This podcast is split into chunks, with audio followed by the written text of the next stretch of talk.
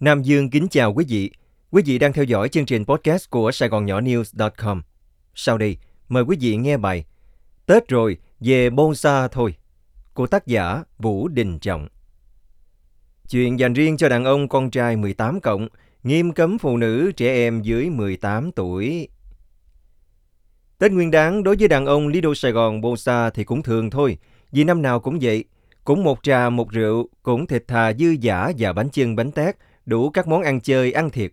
Chỉ thiếu các khoản đu đa đu đỡn như Tết trong nước, nhưng bù lại được hít khói pháo đến sặc sụa khi đi lễ chùa đêm giao thừa. Tôi có thằng bạn làm thợ dũa ở tiểu bang lạnh teo. Nó nói vậy là để tả cái lạnh giả mang nơi nó ở. Tôi hỏi sao không dọn về Cali sống cho khỏe. Nó nói ở đâu quen đó, với lại không ở đó làm sao biết lạnh teo như thế nào.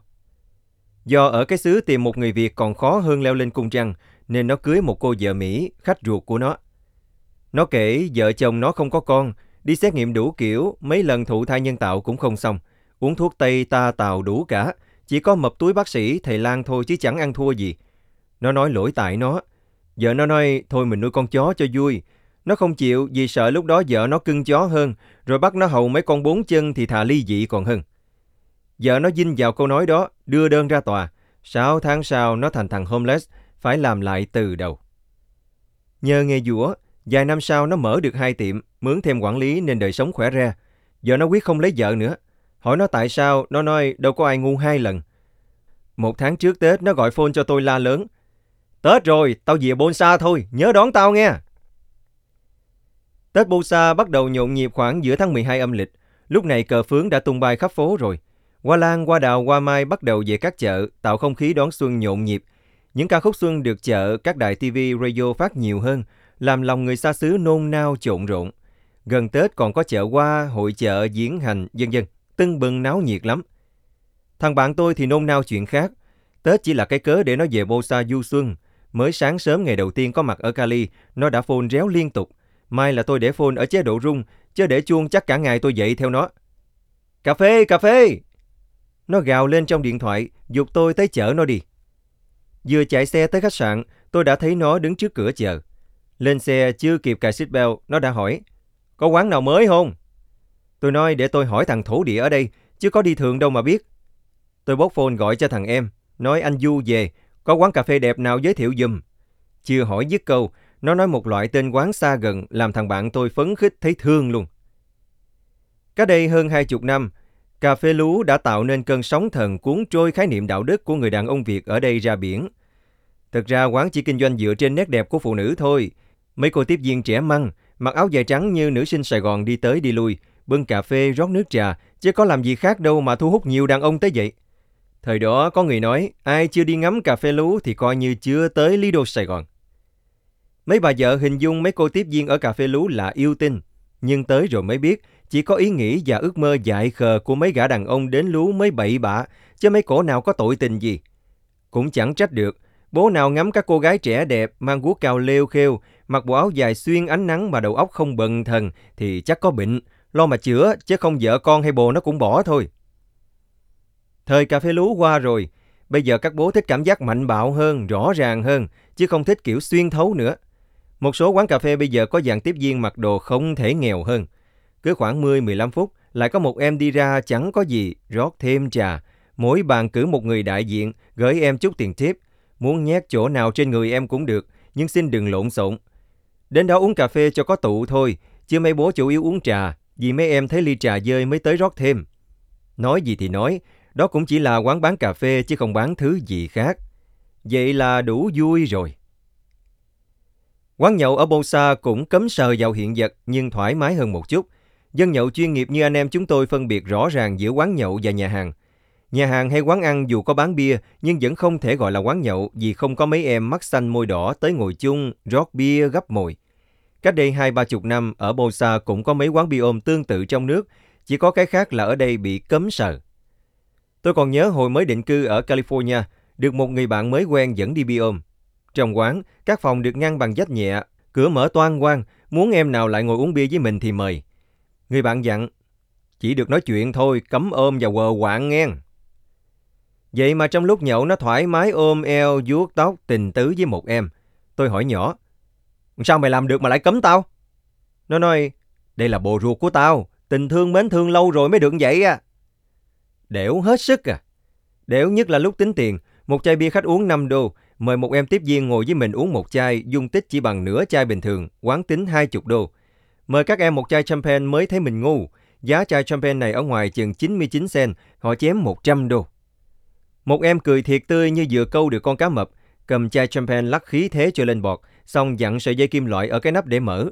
Sau tiếng bóp, cái nút bần văng ra, rượu phun như suối, nhưng chảy hết xuống sàn, rót lại chưa đầy hai ly. Nhìn ly champagne mà không dám uống luôn, tới 50 đô cho nửa ly. Thằng bạn tôi trả tiền, nó đếm tiền rột rột nghe đứt ruột. Hai thằng chỉ gọi một dĩa trái cây và mời hai em gái ngồi nói chuyện chừng hơn một tiếng đồng hồ mà mất đứt hơn 600 đô. Tôi hận quá, thề không tới nữa. Chắc có nhiều người thề như tôi nên mấy quán loại này thời gian sau đóng cửa sạch rồi. Giờ Bosa có quán hát cho nhau nghe, nhiều lắm, từ bình dân tới sang trọng. Quán nào cũng cố giữ khách bằng nhiều cách, chẳng hạn phải có một vài món ngon không đụng hàng. Nữ tiếp viên ngồi chơi phải biết uống chút bia, ăn nói lanh lợi, hoạt bát để anh nào cũng tưởng ẻm thích mình rồi. Tới khi đi về không quên nhét tay ẻm vài chục tiền bo. Mấy cô tiếp viên quán nhậu thường mặc đồ mát mẻ, đi tới đi lui, lâu lâu xà vào bàn nói chuyện với khách dăm ba câu, cùng ly gấp mùi Đừng thấy vậy mà tưởng mấy cổ gạ tình nha. Đa số dân nhậu đều hiểu như vậy. Tôi hỏi nó, lần nào giờ đây mày cũng thích đi ra quán nhậu vậy? Nó nói nó thích không khí ở đó, bên nó ở không có. Nó nói, bên tao, một hai tháng bạn bè mới gặp nhau một lần, chỉ nhậu ở một nhà thằng nào đó thôi chứ đâu có quán xá như bên này. Karaoke thì nhà nào cũng có dạng xịn, nhưng hát riết cũng chán, không như bên này. Ra quán lên sân khấu hát đã hơn nhiều chứ. Hát ở quán khác với hát ở nhà. Hát karaoke ở nhà, tên nào hát dở sai nhịp là cấm cửa, hoặc năn nỉ. Tao lại mày, cứ nhậu thoải mái, chỉ xin đừng hát thôi nha. Nếu nó hỏi tại sao thì trả lời rằng Tao sợ hàng xóm nghĩ nhà mình đang thọc tiết heo, gọi police tới thì phiền à. Hát ở quán có cái phiền hà khác, khi phải nghe một ông nào đó giọng ống bô, chỉ tội cho anh keyboard lội theo giả mồ hôi hột. Đó là hành động tra tấn tàn ác nhất của thế kỷ 21 trong quán nhậu. Anh chơi keyboard không cứng cựa và điềm tĩnh thì mỗi lần gặp giọng ca nhựa đường như vậy, chắc anh đập cái keyboard rồi nghỉ luôn. Rất may là điều này chưa xảy ra bao giờ. Đây là lý do bạn tôi chọn Bosa là nơi để về ăn Tết nè. Ở bên tao đêm 30 Tết cũng như ngày thường, không có chút không khí thiên liêng gì hết, mình cứ phải tưởng tượng ra. Nghe nó nói thiệt cảm động. Đêm giao thừa tôi dẫn nó đi chùa, nó nói đi chùa cho lòng thanh tịnh. Tôi nói mày muốn thanh tịnh thì đi chùa ngày thường, chứ tới đó đêm giao thừa lòng mày ngổn ngang lắm à. Nó có vẻ hổng hiểu luôn. Sân chùa đông như kiến, chen lấn hoài mới vô được chánh điện, nhang khói mù mịt, cứ sợ người ta vô ý chích nhang vô người. Vừa cúng Phật xong cũng tới lúc countdown.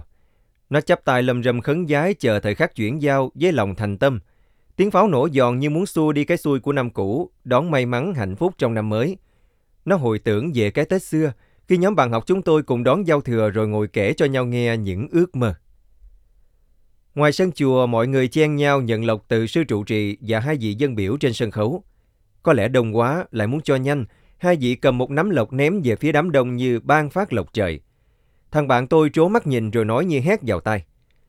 Họ chỉ là những người dân cử thôi mà bày đặt bố thí lộc. Vậy thì thiệt quá đáng, dung dễ tiền như quan bố thí cho dân nghèo. Nó nói làm tôi cũng thấy nhột, vì tôi từng bỏ phiếu cho hai vị dân cử này. Chợt nó đổi đề tài.